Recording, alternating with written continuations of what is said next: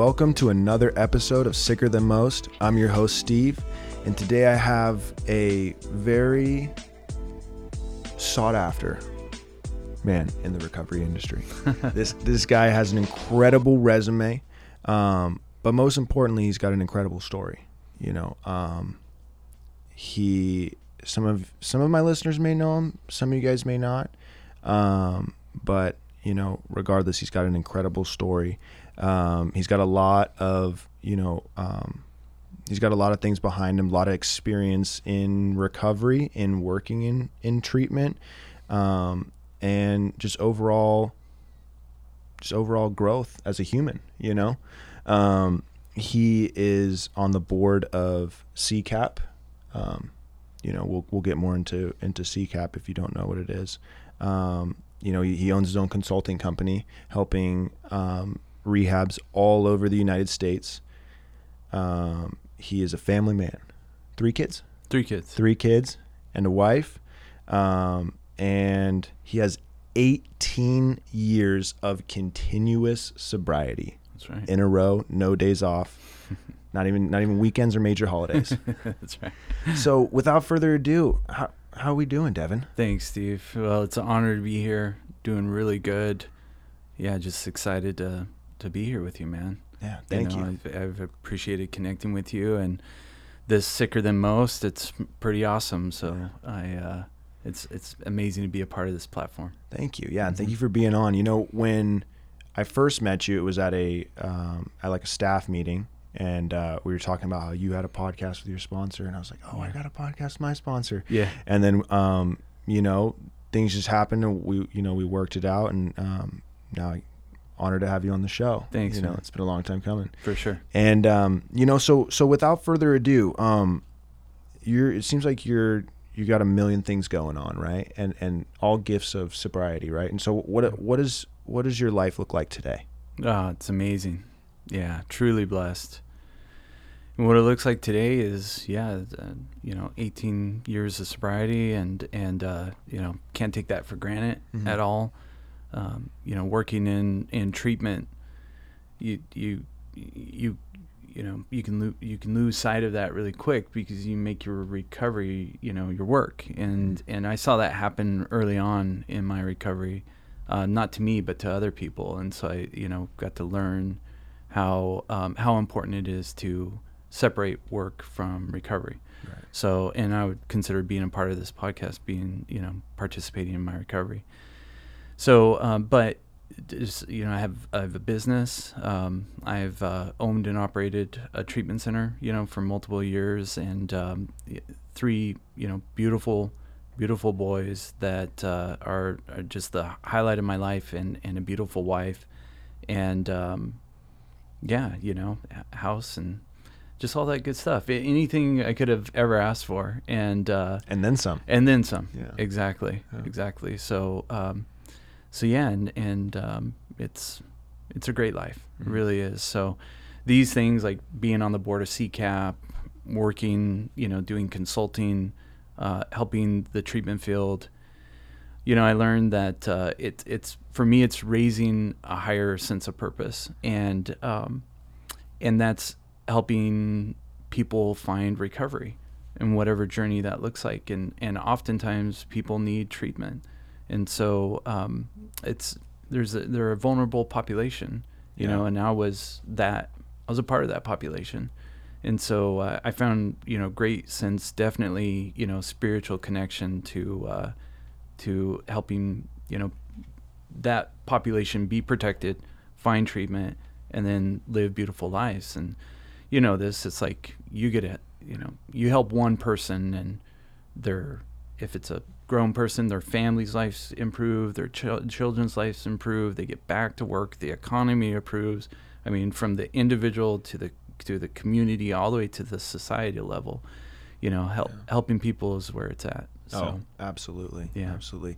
Um, I kind of, as we were, ta- as you were talking, I kind of had this this question pop in my mind real quick. I know it was it's kind of off topic, but do you um, have you noticed a big change in the field of recovery because you, you've been working in this field for for how many years now um, let's see eight 18 years. Oh, so since you pretty much first got sober. Yeah, yeah. I, I got hired at the treatment center. I, I've actually only worked at two treatment centers full time. Mm-hmm.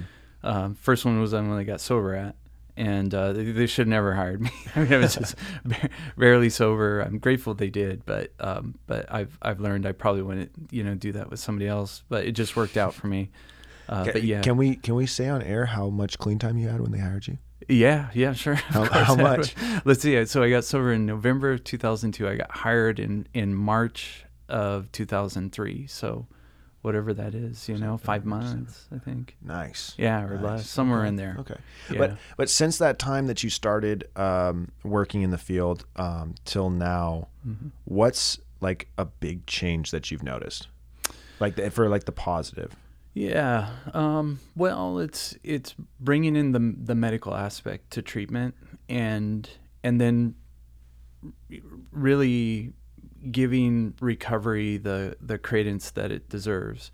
Um, because of the work I've done nationally, I noticed that recovery is really accepted widely and is more even worked into governmental, um, you know, sp- sponsorship and licensing and all that on the East Coast, whereas here on the West Coast, it's more treatment based and a little less recovery based. So one of the areas that I've been able to help with in, with with CCAP and the work I do on the advocacy level is to try to make recovery have a position here on the West Coast.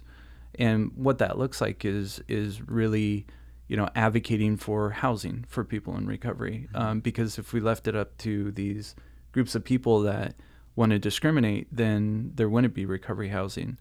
Um, you know, Are we talking about like like uh, residential treatment or like sober living? no, like sober living. okay. So d- treatment Which is which it's it seems like for someone who works in the field, it's like, and someone who's been in sober living, it's essential. yes, there you, you can't it's like you can't have uh my opinion you know anyone can beat me up after the podcast if it's wrong but but my opinion is without an like effective php iop op level of care Yeah. there has to be a safe place for them to go home at night that's exactly right. you know Yeah. otherwise it's like you're what what's it going to do Yeah. you know? have them learn some stuff for a couple hours a day and then Right. they go home to a toxic environment and and you know making a mistake that's where the real work happens is Mm-hmm. in in those levels of care you know that's when you're you're tapping into recovery now you know treatment you're under the care of a doctor you may even be on some narcotic medications of some sort right Mm-hmm. you're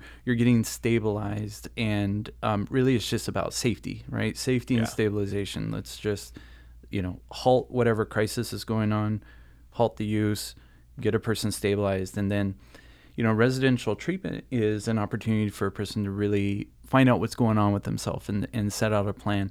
But the real work is done in an outpatient setting and in recovery. Yeah. so that's where treatment and recovery crossover. Mm-hmm. But at some point you you got to let the the treatment you know the treatment field go you know as- as a, as a client if you will and um, and then go participate in recovery. And that's you know in life that's uh, working it's going to school it's it's doing all that stuff and ultimately helping other people you know in some way. So right. um, so anyways the uh, I've I've been able to you know participate in both. One more really I make a living out of helping treatment and then I've really fulfilled a higher sense of purpose um, on on treatment as well but advocating for people in recovery Gotcha, gotcha, and that's what you do primarily with CCAP. right? Yeah, Okay. yeah. Nice. Nice. And in fact, I, I can't, you know, go any further without just mentioning a, a big win that we had. And so, and, and the advocacy level is on the legislative level, Mhm. um, but also like with, uh, you know, helping sober livings figure out how to run successful businesses, um, helping them get accredited if they are certified, um, and then doing recovery happens. So every every year they have a big, you know, September is like recovery month, and so making that a big deal and and drawing um, drawing attention to recovery and honoring people in recovery, but um, at the legislative level, so um, down in in Southern California where I live, there's just been a number. It started five years ago of um, discriminatory ordinances that were created by cities that said basically said people in recovery can't live together and Really? yeah, and and nobody can tell any protected class, much less you know people in recovery. But you know you can't tell different races where they can live. You can't tell pregnant women where they can live. You can't tell people over sixty where they can live. You know, It's- it's- it sounds can't. almost as crazy as saying, okay, three pregnant women can't live in the same house together. Exactly. That's exactly. just doesn't right. make any sense. It doesn't. But when you're you're in the middle of it, not you, but individuals, Uh-huh. um, it, it's a it's an attitude called NIMBY, and it stands for Not in My Backyard. So it's this, and unfortunately, it's it's one of the most discriminatory things that can happen because it becomes acceptable, Hmm. and these cities tried to make it acceptable, tried to say that they don't want to institutionalize their neighborhoods, they don't want to, you know, this that, and and try to just you know really m- make it seem like it's okay, and it's and it's not okay. Right, And so we've we fought this for years, and um, so the the governor just um, backed the Department of Housing, and so each one of these cities that that made these discriminatory ordinances that really have impacted a lot of people in recovery and, and took away their ability to live together in the city, they're all getting these letters that basically say, "Hey, look, you've we're going to offer you technical assistance on how to rescind this ordinance, and you have by this date to do that." And if you don't do that, then you're essentially going to be fined uh, in in the form of um, a lack of funding and or actual sanction fines um, until that ordinance is rescinded. That's right. So it's just a, a huge win. A PR That's release right. went out yesterday, and uh, and I got to make a little comment on there. But you know, every now and then when you're when you're doing advocacy, sometimes it feels like um, like you're just doing it to do it. You know, you're doing it because no, you're you passionate about. no end in sight. every now and then you get a win, and this was like just a huge win. you know, Wow. So, Wow. anyways. That, and considering Southern California is like a huge recovery hub, yeah, you know, so much great recovery down there. you know, absolutely, You know, absolutely. So, um, let's let let's talk about what you know, what your what your story looks like, right? From like start to finish. You have all this amazing stuff happening right now, right? And you know, is it is it fair to say that like when you first started, none of this was on your sights, hmm right? Not Yeah. even not even close. I couldn't even look at somebody in the eye. You Mhm. know, I was uh, very shameful. Um, you know, early in recovery, and and so yeah, there's a lot of work between there and now. Right. But how I got to recovery was um, I, I grew up on a 72 acre cattle ranch out in Colorado, and uh, in a town of 400 people. It's now 800 people. Had a wonderful, wonderful family growing up. They're all teachers you know, and growing up on a farm, you know, and, and probably some of our listeners grew up on farms, but you still find ways to get into trouble. Oh, yeah. I found ways to get into trouble to, to make it personal. And so I, I- you know, and I did, and I, I got into, you know, heavy drinking and, and doing some drugs, you know, dabbled in drugs and all that, um, pretty early, you know, I th- I want to say like sixth grade, you know, and, and stuff like that. But W- was that kind of the scene at the time? Was it was it like the party scene, or did you kind of seek out that that type of like lifestyle? you know it no it just kind of you know the opportunities came but I, I you know i had that itch to try it and to you know see what that's all about um, it wasn't until later that i realized i had a problem with it. But uh, but certainly um, you know when you when you try something and i know you know this then you're comfortable trying it again or trying something else. And Right. you know and so um, you know by the time i was 17 years old um, my family was saying hey look you you can't live the way you're you're living. You can't make the decisions. You're you're going out and partying and all that. And uh, and I said okay well I'm going to leave you know and and so I uh, I lived with a buddy of mine um, in a trailer of a basement for like my last year of high school and I don't know how I got through it but but I did and uh, we called it the basement and um, The basement. The that basement. just has like the the perfect start to any good like stoner movie, like Dazed and Confused. Oh, let's go to the basement. the basement. basement yeah, the basement right yeah and it, i think we called it the underground too it was just you know and it, it was fun and and uh you know i i wasn't making great decisions as as you know we do as we're um you know falling into um, a life of of alcoholism and addiction but yeah like i said somehow i got through i got through high school and uh and i I knew I wanted to do college, but I wasn't sure what that looked like. So all of my family are teachers, and um, and so school was like an important thing. And um, so I I went to Phoenix about what I could put together was like a scholarship for graphic design. Right. And um, and so I went to a graphic design school. But when I when I got to Phoenix, and this was from Colorado, all, all of our friends when they finished school, high school, they either went to like Phoenix or Durango is a town nearby, or up to Denver. And um, I, I chose Phoenix, but Like Phoenix, Arizona. Phoenix, Arizona. Okay. Okay. Yeah, and uh, started going to graphic design school. But I started using methamphetamine heavily out there with a friend that I had grown up with um, from my town, and and that was the first time I had, I had tried it was there. But I tell you, like right away, and and my friend warned me. He said, "Hey, look, once you use this, um, there's it's you're really not going to be able to stop." And so I actually I remember I had that in my head. I was like, "Okay, well, I'm just gonna use this the rest of my life." And um, you know, it went downhill real, real quick. And Oh, yeah. so my, I couldn't go to school. You know, it's just when you're doing meth, it's uh, it's tough to go to school. and, and would you say? it just you had a bunch of like, you know, the classic, you know, tweaker cliche. Like, you know, you you, you had a million things going on and doing completing none of yeah, them. Yeah absolutely. Yeah, I'm, I'm that person. Um, so and and it wasn't pretty. You know, I got pretty skinny, and Mhm. and you don't see that happening to yourself, right? No. But but my friends did, and that's what happened. And you know, thank God for them because they did. They they mentioned it to my family. They said, "Hey, he's not doing well." I remember they talked to me about. They said, "Well, you know, you might need to go to like an institution or something, and and uh, we want to address your mental health." I was thinking they want to put me in a psych ward. Like that's you know I'm not going to do that. So I avoided you know that that whole confrontation for a minute. But they uh, they they did an intervention on me and invited my friends in, and it was one of the best things that ever happened to me because I said yes. And I remember we were it was one of those where you say yes and you just go right. So Right. no time to think and you know pack a bag. But I went to a place called Cottonwood de Tucson that's in Tucson, Arizona, and it's still around today. I think it's under different ownership. Now, is that like substance abuse or mental health mainly? Substance abuse. Okay. Yeah. Yeah. But I mean, I, I have mental health issues and, um, but, but I think that's how my family, when they first approached me about it, that's how they approached me. And, and they didn't know. Gotcha.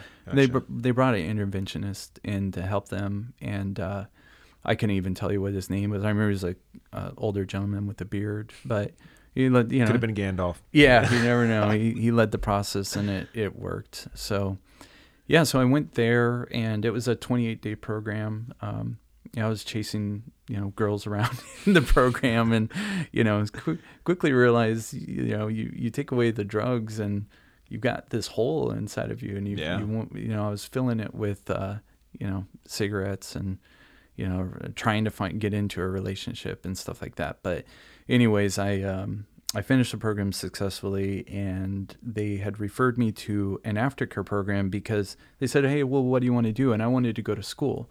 That was really important because I had totally failed at it there in Phoenix, and so they said, "Well, there's a place in Texas uh, connected with, um, I think it's uh, uh, University of Texas Austin, but they had a collegiate recovery." Um, uh, community down there. It was, They were one of the first ones, and so that was one option. And then Newport Beach was another option to go to a place called Sober Living by the Sea. And they showed me the pamphlet, and there's the peninsula. And, you know, the whole reason I went to Phoenix is I, I wanted to get out of this small farm town and go to like a tropical place. So Phoenix had palm trees. But I always knew I But, wanted but no to, beach. no beach. I always knew I wanted to come to California. I didn't think it would be for treatment. But Right. yeah, but my dad on Father's Day picked me up from the treatment center that I had completed, and we drove straight through. And I remember we came up through Laguna Beach, and I don't know if you've ever been through Laguna Beach, but it is beautiful. Oh yeah. And there's a place out in Colorado called Telluride, which um, was somewhat near where I grew up. And I was thinking, this is like Telluride, but on the ocean. You know, there's like Mm. nice cars, and it's kind of hippie and cool and all that. So I just fell in love immediately. And, and I remember driving through there and saying, I'm going to figure out how to stay here somehow, you know. And so, uh, but I went through a program there and, and met a lot of great people, in, including a girlfriend, you know, Nice. another, another girlfriend. So I've uh, I can really you know tell people what not to do because I've I've done it. But uh, but I, I got through that program and the the one thing was is I, I found a girlfriend and I thought she was the one and you know she had her own battles and I was able to put it together eight and a half months sober you know through through the whole thing from the first treatment center and then that treatment center and I went there because they had a school program. So you went to community college during the day and then you would attend treatment as well and they supported you in both and it was called the teach program and a friend of mine who later became my business partner is the gentleman that started that program, and it was it was good. It had good outcomes, and I enjoyed it. Where I feel like I went wrong was um, this relationship. So that person literally became my higher power, um, and in that you know I didn't even realize I was doing that, but uh, I was so I had such a lack of self confidence that I couldn't just be me, that I needed somebody to make me whole, that I, I've, you know, I, I lost myself in the relationship. And so what happened was it was a, a, oh, on a whim, we decided to go on a snowboarding trip up mm-hmm. to Lake Arrowhead or Big Bear or something like that. And while we were up there, we, as a group, there there's three of us made the decision to drink, you know, and, and I remember saying the third step prayer and the seventh step prayer and, but I, I had I had foregone my recovery in order to be in this relationship and we had made a decision to drink and I and I went with it. And I said okay well I, this relationship and and what we're doing here is more important than my recovery. Mm. so it was really scary that I, I threw it away like that you know now did you at the time identify any of that or was it not till later where you realized oh that's I, I think I realized that it was it was scary that it, that this eight and a half months and the work that I put in had left so quickly. But what I realized later was how my lack of self confidence and and lack of identity and just being me um, was and and having to be in a relationship was was a part of that. Right. Gotcha. So I just was not. I still wasn't comfortable in my skin. I don't know how long that takes, but you know, I, I was I was not there, and so this relationship made me feel a little more comfortable, you know, and so um, so we stayed relapsed together for two and a half years and tried to keep it a secret. I tried to live this lifestyle that I was sober, and I wasn't, and I think people knew, you know, but right. uh, but unfortunately, I, I ran into some trouble and um, I, I wound up in jail, you know, and mm. and uh, that happens to us, and that was the intervention that happened at the time. It didn't stop me from, um, you know, drinking or using, but but it it was you know one of those steps along the way. Right.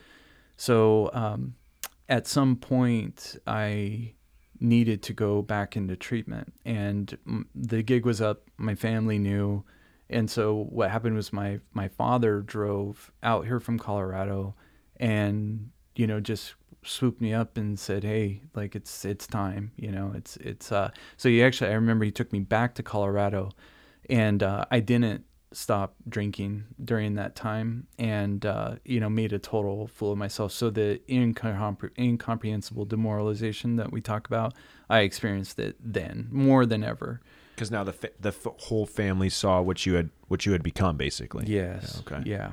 Yeah. So um, very you know very embarrassing and and all that. Just n- n- not the person I ever want to be ever again. Right. Know? Did so, did you at the time did you ever think that you could become that person like that drive back? Were you still kind of like maybe I still got this? Maybe they're overreacting. Yeah you know what happened is uh, the the girl had uh, broken up with me, and uh, and for good reason. Like, you know, I was I was not being you know a healthy person at all. Right. And so um, so that that was the right thing for her to do. I couldn't accept it, and just wanted mm-hmm. to. I just wanted to beat myself up, you know, and so if, and that came through drinking. Um, mainly at that time, I had result, resorted to mainly just alcohol and and marijuana. But so uh, the meth never really came back into the picture after that. No, it was it was in the picture in my relapse, but um, but not to the extent that it was before I got sober the first gotcha, time. Yeah. Gotcha. So, but I, I truly found out that I was an alcoholic. I think I, I had questioned that. I said, well, you know, I dabbled in alcohol and this and that. So, I mean, that was one thing that was good for me as I came to an acceptance mm-hmm. point that I was an alcoholic. And Um, so I, I came back to California after that uh, demoralization, and um, I went into a treatment center that was literally a ranch, um, and they had no room, and so they put me on a couch, and my alarm clock were the amount of flies that you know were on my stomach. It was called the Ten Acre Ranch, and there was just so many flies inside this place. And so that would that's what you woke up to yeah, in the morning. it was like you feel enough of them, and it would like wake me up. oh shit! You know, but I uh, it was the best thing that that ever happened to me. And, and um, was that long term? No, it was very short term. Um, in fact, I I was going to a detox center, and no, what it was, I was going to just bypass everything and go to sober living but I, I went there, but it was really like a low income sober living and and you know i was thinking i was you know a little better than that you know and i had nothing to my name i should have mm-hmm. totally been there but i was like i got scared and i was like i think i need detox and it's and so they're like okay well we're going to put you at the ranch so mm-hmm. it was it was exactly what i needed it was um you know not not flashy not good because i had gone like cottonwood de tucson's a great place and very mm-hmm. nice and sober living by the sea is in newport beach and so right. i had like created this thing that I deserved that in my head, you know, for you know just egotistical stuff. So it was good for me to go to a ranch and sleep on a couch and wake up with flies. And we were sitting in a meeting, and they actually had horses and pigs and stuff. And a, a pig, they had a meeting. I got there on a Friday night. It was called Pigs Are Us. I didn't know the name of the meeting, but I'm sitting in the back of the meeting, and and I had stopped drinking. Um, and so I think I was I was in withdrawal, you know, uh-huh. a little delusional but the pig went walking through the room. They had a pig called Wilhelmina that was inside. Wilhelmina. Yeah, Wilhelmina. she lived inside of the house. You know, she'd go outside, but she she'd sleep with. The, she was a house pig. She was a house pig, big pig, and I was just like, I was sweating. It was like, is anybody else seeing this pig? You know, and. So sure enough, you know, I, I found so, out. So the pig was real. The pig was real. Okay. You know, so that was good. But yeah, that's that was my low, you know, but also the spark of a new journey. So at that point, what I realized is uh, I needed to stay out of a relationship and stick close to Alcoholics Anonymous mm-hmm. for an extended period of time, and uh, and that was good for me. And so I I did that. I just you know head down, you know, living by the principles, working the steps. Had a really good sponsor, and um, the treatment center that I that I ended up at was also called the ranch. It was called Sunrise Recovery Ranch, just down the street from Ten Acre mm-hmm. Ranch.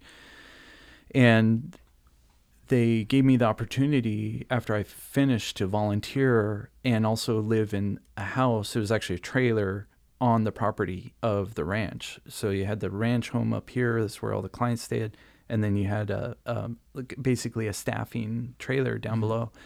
And and they hired me, like I said, um, with about five months of sobriety, and I lived in that trailer. I ended up living there for for two years in mm-hmm. that trailer and worked you know and and uh, so so what did you do there while you were working were you mainly like a driver t- a tech or? yeah started I, I, did graveyard you know tech um, i even cooked some food just every position except the clinician so mm-hmm. i I did, you know, think that I wanted to be a clinician and, you know, different thoughts, thinking, ah, I want to be a doctor too, and different different things like that. But it just never, it, it ended up not being the path for me.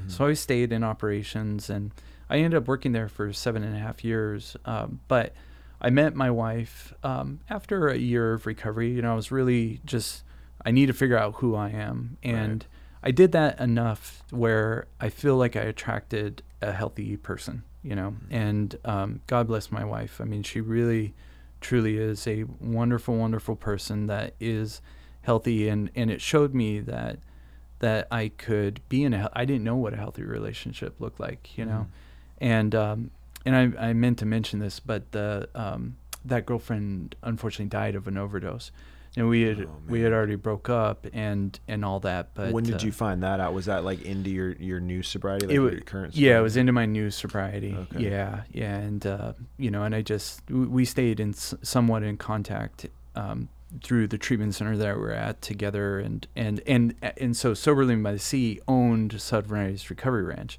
so i ended up working for the treatment center that that i went to you know back in 1999 2000 but then also um, where I went in 2002 when I when I ended up getting sober gotcha. and staying sober. So it was the men's intensive inpatient program where they would go there for 30 days and then they would go down to the beach for you know recovery housing and aftercare and go into outpatient.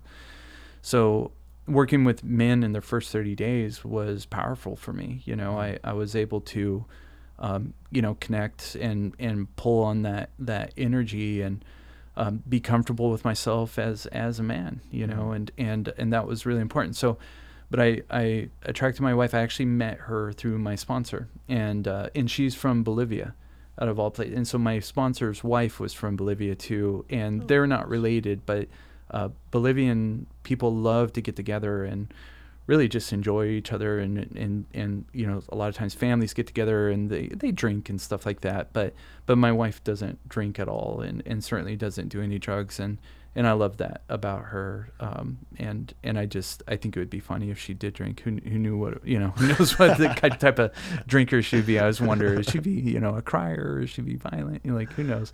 But it doesn't matter. And um, and so we ended up getting married um, at about two and a half years of sobriety. Had two and a half years. We were engaged for a period of time. Asked her to marry me out at Laguna Beach, and um, nice. Yeah, oh, like with the sunset and everything. I think oh, it was nice. like midday. Yeah, some somewhere around there. Um, but yeah, I was out on a rock and.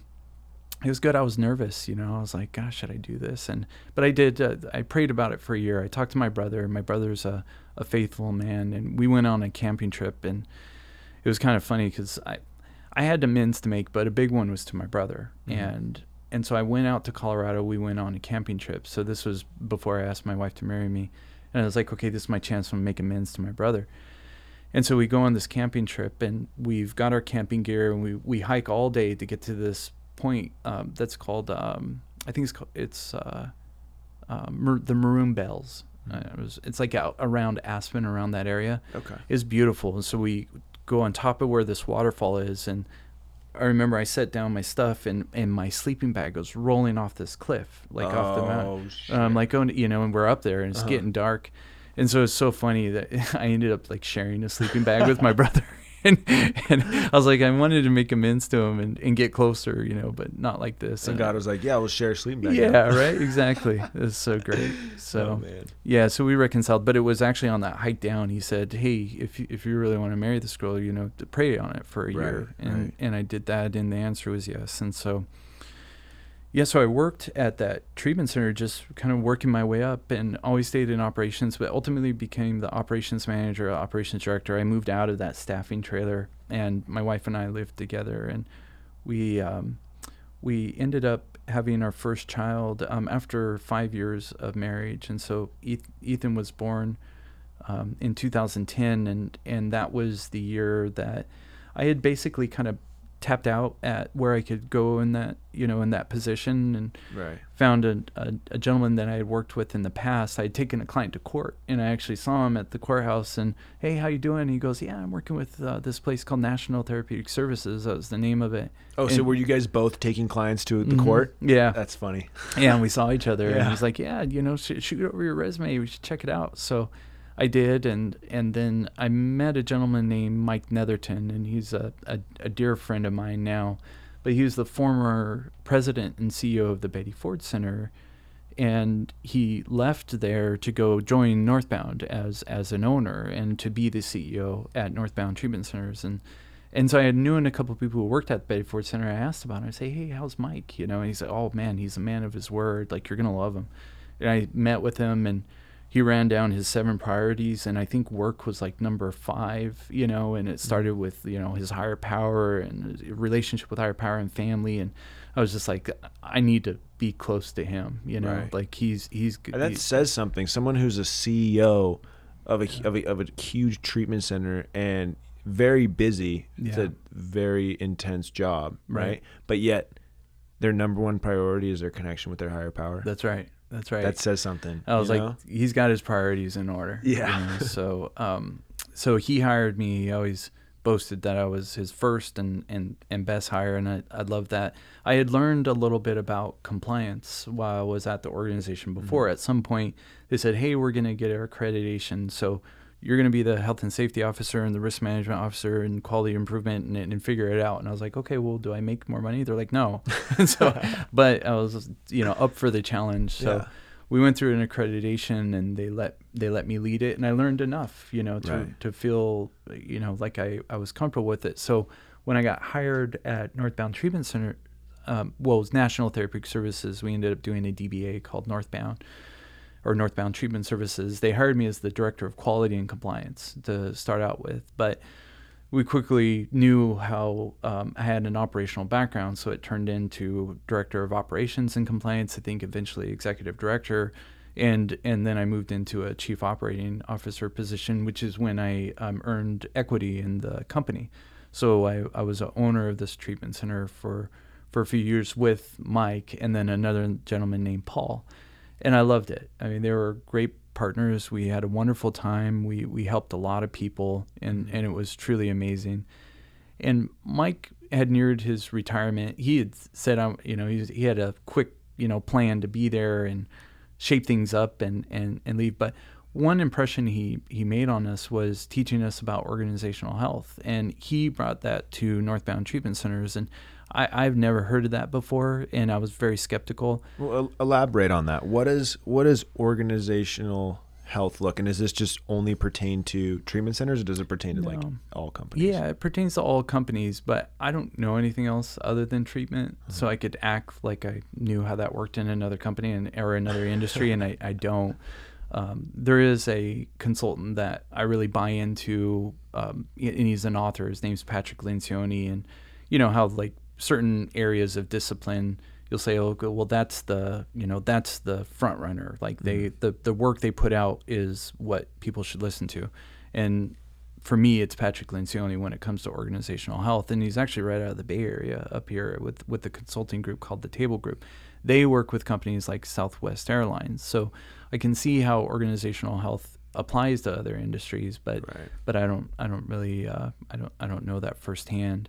Um, but a good example of how that might apply is um, he actually tells a story about working with Southwest, and he says that you know a, a measure of success with organizational health is is the culture of the organization. And so Southwest is actually a pretty cool organization, and I'll tie this back into treatment. But um, number one, because um, it's it's a it's pretty high risk, you know, flying people all over, you know, the world in these um, metal machines, you know, Yeah. number one. So they have to do it really impeccably. And then two, they have a great culture, so they they have fun. You know, you see them with they'll they'll be in the Hawaiian shirts and the shorts, and Yeah. it's not the normal, um, you know, um, stale, you know, um, bureaucratic uh, feel that you get.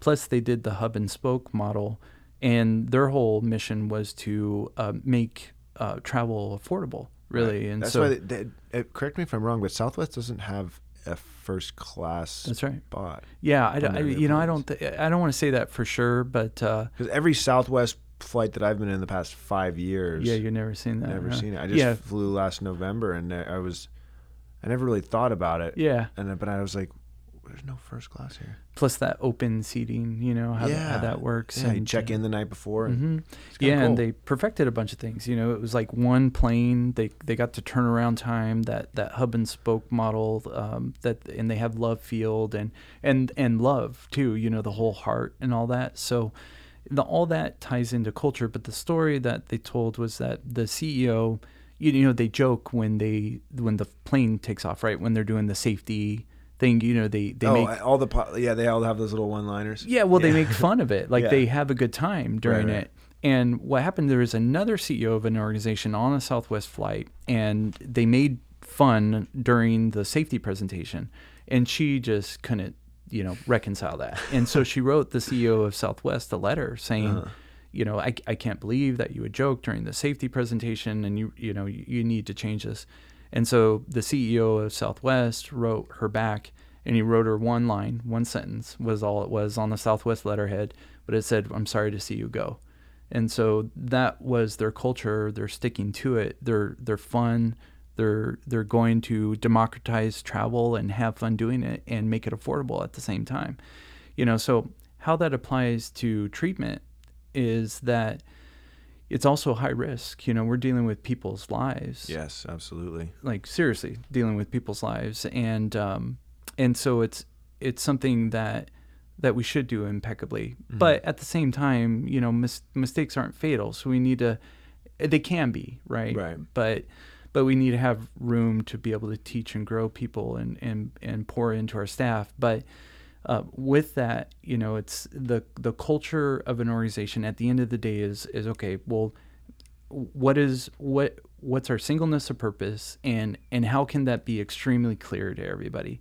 You know, when when the CEO wrote back that one liner is extremely clear. That's who they are. You know, if you don't like it, we're not going to apologize for it. This is this is who we are and uh, and some of the treatment centers that I've worked with, and the one I met you at, um, you know, it, it has that. You know, it's it's that that culture, what you know, sometimes we refer to as the vibe, Yeah. and uh, and how that trickles down into the care of the clients is extremely important because at at the end of the day, the helpers, me and you who are working treatment, we are here for a reason, and we have our own work to do and um, and so if if we have kind of a, a, container of okay, well, this is an acceptable way to behave and how to operate, and and I know extremely clearly what we're here to do. Number one, mission before margin, right? Number two, right. client comes first.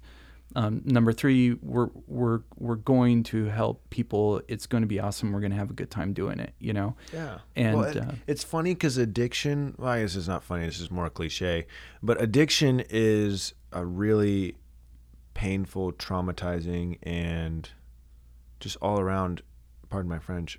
Fucked up experience Yeah. for any human being to go through. Right. Right. Right. Especially when you do finally hit that rock bottom, but getting sober can be one of the you know most meaningful enjoyable you know sometimes even fun Mhm. like funnest if that's even a word yeah. experience at least that's by my, been my experience has been the funnest yeah. experience of all time i've had That's right.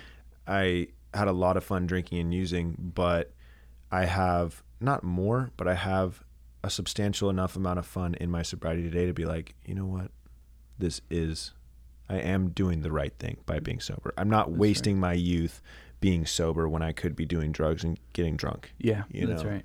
One of the most challenging yet most rewarding things that, Absolutely. that you ever do, and and that's a gift to us. Right. That we get to go through that and then help people go through that. So, to tie it back into to Northbound, we started ad- adopting organizational health, and I just bought in line, hook, and sinker because it it worked. I saw how when we took care of the staff and we said, "Hey, this is how this is how we're running the organization," and that's where the name Northbound came from. We said, "Okay, we're heading in this direction. We'd love for you to join us, and uh, we're going to be unapologetic about it. And and at the end of the day, it's going to be awesome. We're going to help a lot of people." And so um, I ended up uh, eventually leaving that organization. The industry went through some hits. Uh, it really did in about 2018, and mainly I think in Southern California, other parts of the world too, Florida. But there was a lot of fraud and abuse going on. Um, n- none, you know, that I was involved with, but I certainly, you know, saw it happen around me, all around me in Southern California. You know, Right.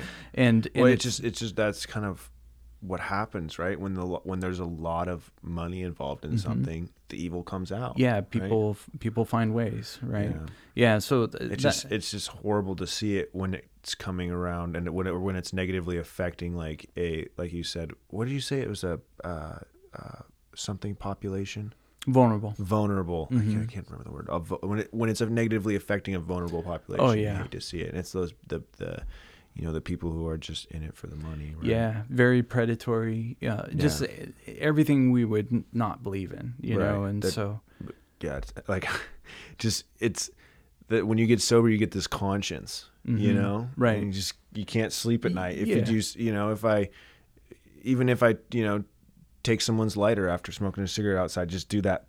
Yeah, some of my younger fans know this, right? You take a smoke a cigarette and ask for a lighter, and you accidentally put it in your pocket, or after a meeting or something like that. yeah, I'm you- like, I need to find this person That's right now. okay. Like the next day, I need to give them their lighter back. yeah, that's But right. yet you see these people who you know who aren't in recovery Mhm. running these uh, you know these these huge treatment organizations and not to say people who aren't in recovery who run are, who run treatment centers are bad people but Mhm. you can just see how a lot you know when it becomes about the money and not about helping Yeah, yeah. Well, and it's, uh, I mean, you can be in recovery and um, and not behave in the way that you would hope somebody in recovery would behave. That's too. true. We see You know, see that happen. You see too. it all the yeah. time. Yeah. So and and every person to their own, but you you get you get what you get. So, you know where I'm going with that is uh, um, the industry took a hit because the the payers, the insurance companies, said, "Hey, a lot of fraud and abuse is going on, so we're going to slash the rates," and and they did. You know, Mhm. so the a lot of a lot of providers were forced to go in network and and figure things out. Plus, there was a lot of uh, NIMBY, what I talked about, you know, through the advocacy work, I mean, this not in my backyard and discriminatory ordinances happening. So, the business that, that I was a partner in had had changed a lot over the years, and Right. both me and Mike said, "Hey, at some point we we could make an exit, and and that would be fine, you know." And so it was good for Mike because he went on to his retirement, and he actually opened a consulting firm that just focuses on organizational health consulting. And then I got the opportunity to create a, a consulting firm that focused in on compliance, which is what I learned when they said, "Hey, you're the health and safety officer and the risk management officer," and all, all the other titles that Yeah. they threw at you. right, right. And here's the standards book. Hey, figure this out. So, um, so I love licensing and accreditation and operations and you know running an organization in in that way with those tenants. You know, and so yeah, I was able to create a, a business around that, and um, and it's it's called um, it was called Wait Consulting Group, and really when I left Northbound, I, I just picked whatever name I could and and that was and I wanted to get busy and and not you know have my wife ever feel like um, like I never wanted her to be in fear you know because I I had worked at that job for ten years and so leaving and you just up and left. I Like did. all the, yeah. I did. It was very amicable and all that, but uh, it, and it was for good reason, you know, to to jump into this new opportunity. And but it was it's that's like jumping off a cliff. It's there's a little fear. There's a lot of um, you know starting a business and Mm-hmm. you starting a podcast. I mean, it's uh, there's there's risk involved with it. It may not work, you know, and you're vulnerable, right? You put yourself out there. You're Right. um, you're showing the world who you are, and that's uh, that can be that can be scary. So, but just like early recovery, where I said, okay, I'm going to put my head down. I'm going to go after this. You know, I'm going to burn the ships, right? Like they used to in war. Like literally, they would they would sail to an island because they're going to war, and the leaders would go back and burn the ships. And They're like, there's only one thing we're doing on this island it. is conquering we're it. conquering. we're not Exactly. running off in our ships. Wow. That's right. So so and I had that context in my mind. I said, okay, let's just burn the ships. And so I like um, that. yeah, Burn the ships. burn the ships, man, all in. You know, if if you do that with recovery, like look what happens. That's you know? true. Yeah, there's there is no turning back. So, um, and and I think we need more of that. You know, a lot of people say, "Hey, relapse is part of the process," and and it can be. You know, and it was. It's a part of my story, but it certainly doesn't have to be. You know, so. No. Um, no, it definitely doesn't. So, anyways, yeah, kick, kicking off with this this uh, company, and and you know what a great excuse to to stay really busy and and maybe not participate in my own recovery, and and so I've I've had to, and especially during COVID and right and meetings going virtual and and stuff like that, but it's it's been a good opportunity for me to, um, you know, balance recovery with a new job, with Mhm. family, and I was the operator of a treatment center for so long. I've I really enjoyed not being the operator because when you're the operator, you Oh, it's a lot. it's a lot. It's yeah, there's just a lot to manage. You Now, know, day w- to day. was it a re- residential facility? were- yeah, detox and residential and How many outpatient. beds? Well, we had 100, 120 beds at one time. Wow. Yeah, and then and we had locations in um, Seattle, Washington, locations in um, St. Louis, Missouri, and then Southern California. Wow. And we ultimately, because of some of these discriminatory ordinances, we and the, uh, slashing rates and stuff like that, but we had to contract and change the business model, and we we grew it for a long time, and it was it was quite you know a big organization. We had 190 staff at one time, wow. so it was a lot to manage, and unfortunately, it, it, if I could do it all of well, I can say this: it's much more comfortable growing a business than it is contracting a Mhm. business, because when you're contracting, you're unfortunately you have to people have to go. You know, people Right. when you don't have the uh, business there for people to participate in, they they have to go somewhere else, and you know, and it's better for them to get a check somewhere else. And so, that was really tough for me is is uh, contracting the business. Mm-hmm. We had to let forty percent of our staff go, and uh, and but it was a good opportunity. I never had to go through that before, so I Right. I walked through that, and the the business had moved into a um, eighty seven bed detox and residential center where 20 beds were for detox and 67 were for residential and that was a really also interesting challenge to get through is you know because we had uh, had different treatment centers kind of spread out but when you change the model it's like okay well you know it's it's almost like you can have the right team and you have the right staffing levels but it was like getting the plays right like on a football team Right. you know football field like Because the, the The something- formation. yeah, something that worked at a hundred bed facility may not work at a, a sixty bed or yeah bed. like when everybody's at one location it was just it was just different so it was it was a good challenge but uh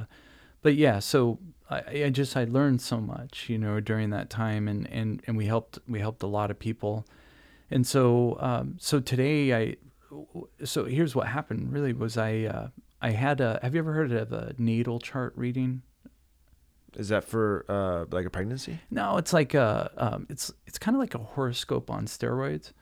So what had happened? Oh, I'm, is- well, I'm that was like I'm thinking prenatal. yeah, Like- natal. It's that name. You know, it, it sounds but so horoscope. Okay. yeah. Okay. So so my sponsor, who's a wonderful man, and he's um, he's the chief technology officer of Hewlett Packard Enterprises.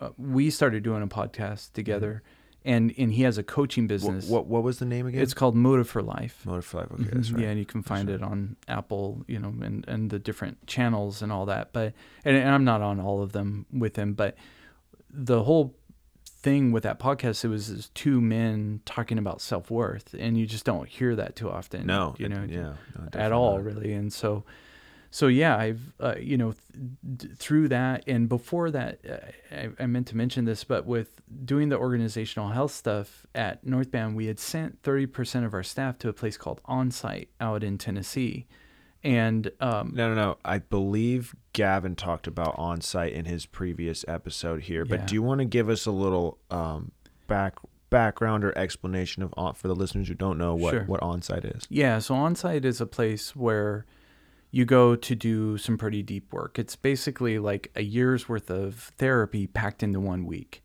And so it's it's it's called an intensive for that reason. And so they they'll do lecture in the morning and it's done beautifully. They they screen everybody so they get the right people there and uh, and and so that tees up the the situation, right? And then they they put you with the right therapist and then they set off a wonderful lecture that tees you up for this great group process. And and you end up doing experiential work while you're there. Mm-hmm. And i had heard about like psychodrama and experiential therapy. And and, you know i've worked in the treatment industry. And and so i and i'd seen it happen. In fact we used to have eh, come over to our treatment center on the weekends. This group would do it. And you'd hear them like yelling and banging things. And i was kind of like oh that's kind of weird. Like i'm not sure that's for me you know? But Right. But uh, they told me about it and I and so I, so I was like willing to give it a shot and I, I knew it would be good for me and at that moment I was dealing with overworking. I, I wasn't I was I had my first son just had my second son and I wanted to quit smoking and I felt really guilty for I had quit when my first son was born started smoking again my second son was born and I didn't quit smoking and I just had a lot of guilt around that because I didn't want them to be exposed to the chemicals, you know, and, Right. and Yeah, just yeah. knowing that they're on my my shirt and, and all that. And I had this was in 2016, so I had a number of years sober at that time. But anyways, I was able to quit smoking out there because they don't let you smoke, and uh, and and so you know I could tell a story behind that. But that was one gift that I got. did you go through like a like a detox when you? quit Oh smoking? man, I tell you, like eh, I had quit smoking before, but that one I actually had withdrawal. Like I, I felt sick, my body hurt, you know, and I did. I quit with the patch, which I had quit with the patch before, but I've stayed quit. So, um, so that was, uh, yeah, in 2000, sort of whatever that is. You know, I'm I'm not. I should be keeping track of it, but but I'm not. Which I think is actually good because I I've, I've I just want to just be a non-smoker, you know. Right. Right. So, uh, but then uh, this experiential therapy, they we're sitting in a group, and this is where you you you paint a situation, and they call it a uh, a sculpt, and so you can sculpt out a situation. Mm. And the therapist knew what I was dealing with, and he said, "Okay, well, there's Ethan and there's Liam. These are my two sons at the time. tell them what you need to tell them. And I just lost it. You know, it's just like every bone in my body was was feeling guilty for working too much and not being present in their lives as much as I felt like I needed to be. And so I'm I'm just, you know, I was all in at that moment in time. So right. I had a wonderful experience and that that was some deep work that I did. And then the work that I've done with my sponsor um, moving forward and and really what I found was that I I suffer from a lack of self confidence. And when I say suffer, is that I, I do it to myself, you know, and uh, and it's interesting because I, I'm the type of guy that uh, you know I, I, I I feel like I'm a pretty humble guy, and uh, and that I can help a lot of people. But unfortunately, when I don't think highly of myself or I worry about the way that I look or the way I dress or gosh what what did that person say or what did that person think that I said then I'm thinking of myself the entire time. And I, am not doing me any dis any service mm-hmm. because I'm I'm thinking negatively about myself all the time, right? And so I discovered that about me that I needed to do more work in that area about how I perceive myself and and the thoughts that went through my head. So this is something that I, I wanted to make sure I touched on in this podcast, but the 12 steps got me far and i actively work the 12 steps on a regular basis and i help other um, men go through the 12 steps and i, I have a, a home group that i attend and, and it's wonderful for me you know? And i've made wonderful wonderful connections and, and live and breathe the 12 steps in, in alcoholics anonymous. But i realized after going to onsite that there was more work for me to do. And so I, I ended up seeing a therapist for a whole year after that and and that was really good for me where I was able to realize that that I had a lot of negative thoughts running through my head a lot of the time and and so the work I started doing with my sponsor was like well you know, there's a ton of good books out there, like um, the the Science of Getting Rich, and sometimes people don't like that name because they're like, oh, well, rich, right? Like, but rich can be more than just money, right? Monetary. Right. So we're talking about you know whatever wealth is to you, and wealth to me is, of course, money because it affords me, you know, the ability to to do things that I want to do and help other people but also you know richness and health and richness and my connection with my higher power and richness with my um, relationship with my family and others and friends and all that. So, um, so being a practitioner of of believing that your thoughts are manifested, we started doing things like mantras and teaching people how to do mantras, which were basically claim what you want and say that out loud often.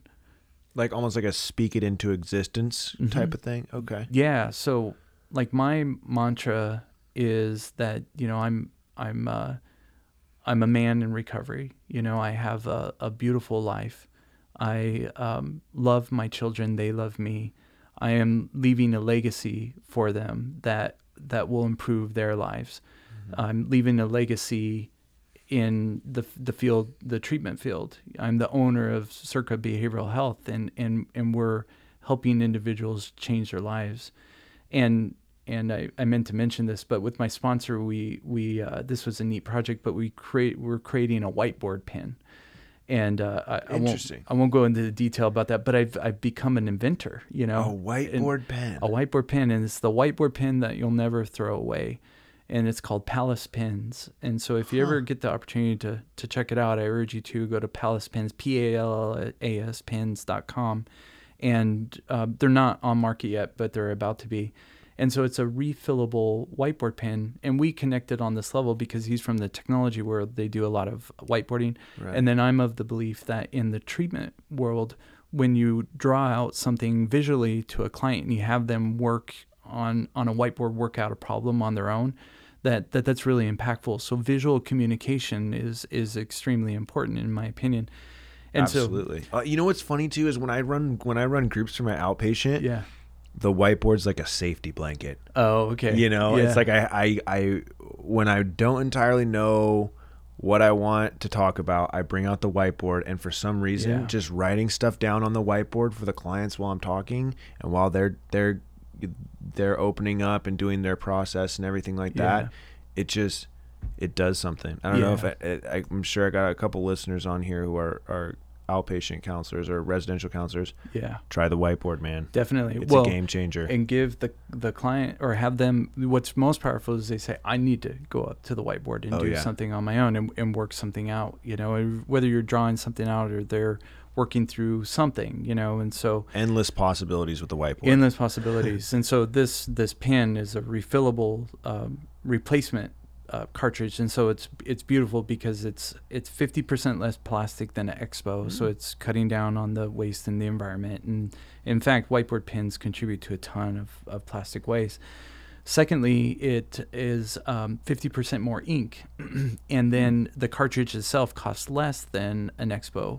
So you you get way more. So, anyways, we we created that pin. We we just and and I manifest we manifested that, and so I saw that you know we would do little mantras on the pin that um, we're the creator of the best whiteboard pen in the world, the pen that people aren't going to throw away, and we actually That's had such a good uh, tagline. yeah, The- yeah, the whiteboard pen you never, Never throw throw away. away. Yeah, because they all, I mean, just literally, we're looking at a whiteboard right now, but you open up that expo marker and that thing has a clock. And it's, Yeah. you know, it's just a matter of time before that runs out and you throw it into the trash. Mm. So, anyways, you know, manifesting what we want in life is is something that I became a practitioner of. And just quickly to tie it back into my family, the what what this really hit me on on two levels. One was during that natal chart reading. I did this when I was starting the business, and the gentleman that I sat down with and did this reading is he just interprets the the planets, you know, during and it's just a tool, right, to use. But this is what happened exactly when you're born, and so this can make you who you are, and you can choose to believe it or not. But he asked me, he goes, "Do you work with people?" He didn't know me at the time. He's like, "Do you work with people in jail?" I said, "No, but here's what I do." And uh, and he said, "Well, it really looks like you want to protect vulnerable people or people that are living, you know, in in the margins that that need protection." And I said, "You know, you're right." And he he told me this thing that you have a a north node and a south node, and without going into much detail, your north node is what you're aiming for, and your south node is what's behind you or really kind of anchors you. And he said, well, your south node is your family, and your north node is is career and success and helping others, and specifically helping people that are vulnerable and and you know being successful at doing that, really successful at doing that. I said that's beautiful, you know, and so th- that's really what birthed my consulting business was. I said I'm going to help people, you know, through compliance to make sure fraud and abuse isn't happening, through um, operations to make sure that that it's run well so that they can have a good experience, and then through organizational health because they deserve that. You know, when the staff Right. are healthy, the clients get better faster. Absolutely, 100%. When the the staff is one, if they're in recovery and they're working a solid program, it it bleeds into client care. It fl- or flows into client care like you would not believe. Yeah, absolutely. You can. It's it, it's one of the few things where like, especially when I was in rehab, when the rehab counselor was having a bad day, you could tell oh yeah, the whole vibe of the group was off. exactly. It was bad. Yeah, it sucked the air out of the out of the So group fast. you know, so, yeah, so that's good. I'm glad you recognize that. Secondly, my father um, is the only child of of my grandmother and, and grandpa, and uh, the reason why is because one of his brothers died of disease, and his other brother died of a fatal accident. Unfortunately, he got shot. He was a park ranger, and there was a a, a kid shooting guns, and, and and a bullet hit him in the head, and he died instantly out in Oh my out in. Arizona. So he he was the only son, and uh, and my my father, um, you know, is a wonderful, wonderful man, and he uh, um, he he really lives a life that I want to live. And what happened was when my grandfather died, he died of uh, cancer. He fought cancer for six years. And it was a cancer called sarcoma cancer. And it literally was a ball of cancer that grew inside of his, of his stomach. Really. And my grandmother, after he had passed away, I remember sitting with her and she said, You know, Devin, your grandpa could never forgive losing his son and could never really forgive God for doing that. and and she believes that that assisted really or you know caused the cancer to grow inside of him that he could just never forgive god for losing two sons. And so you know but the, and that's that's that thinking right? That that happens. And so ultimately uh you know i've i've learned that the thoughts that go through your head impact everything. They impact your health. They impact your relationships. They impact um, your ability to be successful so I've I've really become a practitioner of of healthy thinking, and you know through meditation, and I try to do this all the time. But meditation teaches us that we can be an observer of our thoughts, and so this is where recovery has brought me. Is you know of of, of course the twelve steps and living a beautiful life, and you know make trying to make a legacy for my family and a legacy in the industry. But you know I, I if I if I could leave the audience with anything, it's it's having positive thoughts. And the way I look at it is like for me it's like a conveyor belt where I've got like a bunch of apples going past and I grew up on an apple orchard and so that's why I think of apples, but every now and then there, there's all these red apples, but the green one comes by, and that would be a negative thought. And today I just kind of flick it. Just I flick it right. I recognize it. Go, oh yeah, it's just like a you know conveyor belt because all kinds of you know our thinking is. Yeah. Sometimes we need to you know ask God for reprieve from our own thinking, and uh, and and you know what's interesting is I I've always kind of thought about the twelve or the third step in that way where you know you you say. Um, you know, it's easy to to live better and to just stop hurting people, right? That's how you can turn your life over to the care of God as you understand Him, is just by by being a good person. And when we get sober, we inherently just do that, unless you're not living the principles, right? Right. But your will, like, how do you turn your will over to the care of God as you understand Him? And what I learned is, I really truly believe that part of my will, or a big part of it, is my thinking. So turning my thinking over to the care of God as I understand Him can really help me uh, live a beautiful life. And so, you know, being okay with okay, it's okay that I can have a negative thought. You know, it just happens. We are who we are, but I can be the observer of it. I certainly don't have to dwell on it. You know, and we were talking about this. Like one morning, I woke up the other day and I realized for the last thirty minutes I've been thinking this negative thought this entire time, but I caught myself. I flicked it off the conveyor belt and and I moved on. So I, I truly believe that you know setting those intentional thoughts and and who you want to be, you know, what you want and set that bar high. And so I've I've worked hard to install this into my boys because I believe that that's going to set them up for success. Absolutely. And I see that happen, you know, where they'll they'll one wants to be an actor and he sits there and he tells his brother how he's going to become an actor. He like literally, you know, point for point tells him this is how I'm going to become an actor and I just like I sit there and I go, you know, wow, that's a that's amazing. Like whatever, like I feel that that's working. Right. And so you know, sure enough, he's he'll be an actor or whatever he wants to be. Yeah. But that's so important that he's able to do that, and and if he falls into trouble, he knows that there's a way out, and right. uh, and that his thoughts impact everything. So, so anyways, that's. Uh, that's just uh, that's that's really where recovery has has brought me is you know living a beautiful life and uh, and doing that that deeper work all the way from the work of identifying myself and what I need to do and who I am being comfortable with me and then realizing that that you know it's a it's a discipline to you know to act on our conscious right? Because once we have it we can't shake it. Mm-hmm. and then and then you know live a beautiful life and give it back at the same time Wow. You know, and I think too that everything this is just my opinion too, but, but I, I really like the way you worded it. But just like, you know, our like us becoming like and us creating these better lives for ourselves, it always starts with our thinking. Mm-hmm. You know, they say put the neck the first put your put your what is it your first foot forward right into into right action. But I think that first foot is our our thought yeah. You know, our thoughts and our, you know, and by by living, you know, positively or training our brains to like live positively or think positively, you know, will inevitably take us very far. That's right. You know? Everything else will follow. That's right. That's right. Yeah. So we're coming towards the end of the episode, but I want to um I want to give you this opportunity.